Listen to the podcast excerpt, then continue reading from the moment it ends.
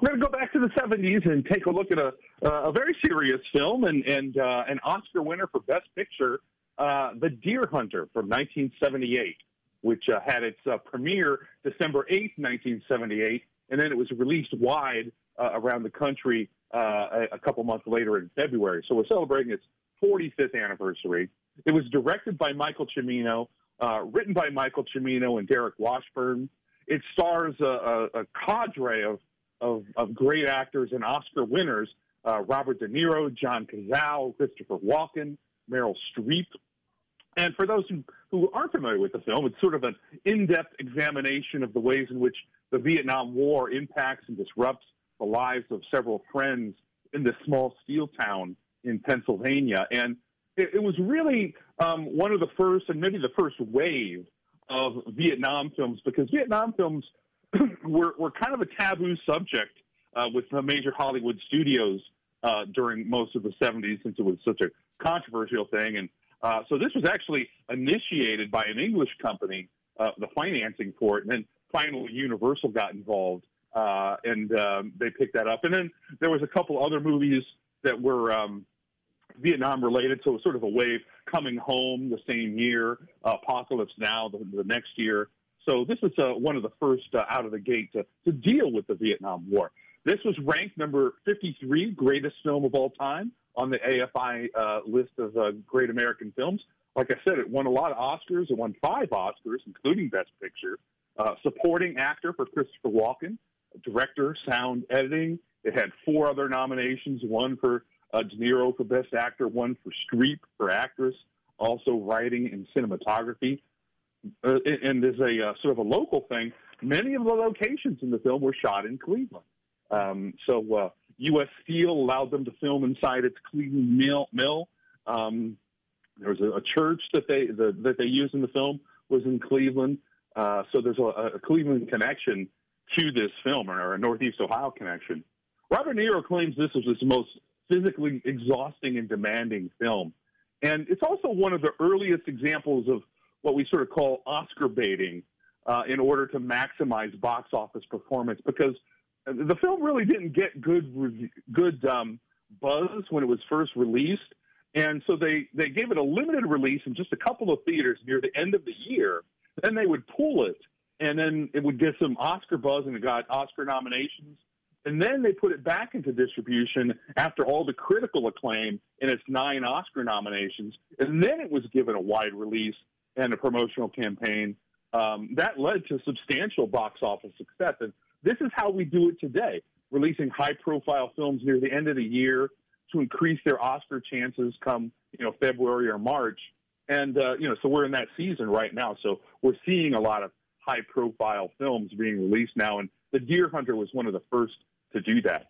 Joe Fortunato is with us again, film study professor and joining us as we go to film school. Joe, you mentioned, and and you're rightly so. This is really one of the first films to attack the Vietnam War.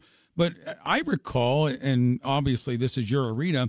It's also one of the first films to really attack the issue of PTSD as well.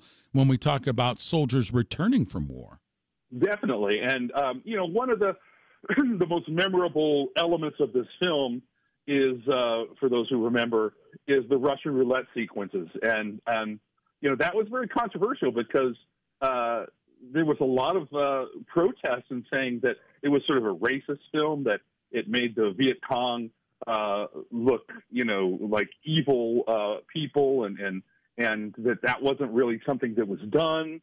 Um, but uh, Michael Cimino said that he had, you know, uh, reports that that that was actually done, but a lot of critics objected to those sequences, suggesting that that kind of activity never took place. Um, there were there were uh, a lot of uh, protests uh, around the film, around the Oscars. Even in fact, uh, De Niro declined to go to the Oscars because he didn't want to get involved in protests, and there were protests at the Oscars uh, because it was such a one-sided portrayal of the Vietnamese as sadistic, racists, and killers. Uh, so that was very controversial, and, and those scenes were were very um, realistic in terms of, of how they did it. Uh, the actors grew very agitated. The slapping of them was real. Um, this sort of added to the tension. Uh, they they uh, were were um, put in in very demanding uh, uh, situations, and that's kind of why Robert De Niro said this is one of his more exhausting films that he ever did. So that's a, a very controversial aspect of the film, and in fact, uh, sort of as a sad relation to that, uh, there was approximately about 28 people uh, who died playing Russian roulette. Uh, you know, as reported having been influenced by mm. the scenes in the movie, and uh, it's also kind of considered widely to blame for the introduction of of the concept of Russian roulette into the pop culture. So that's a uh, not a, a happy legacy to be sure.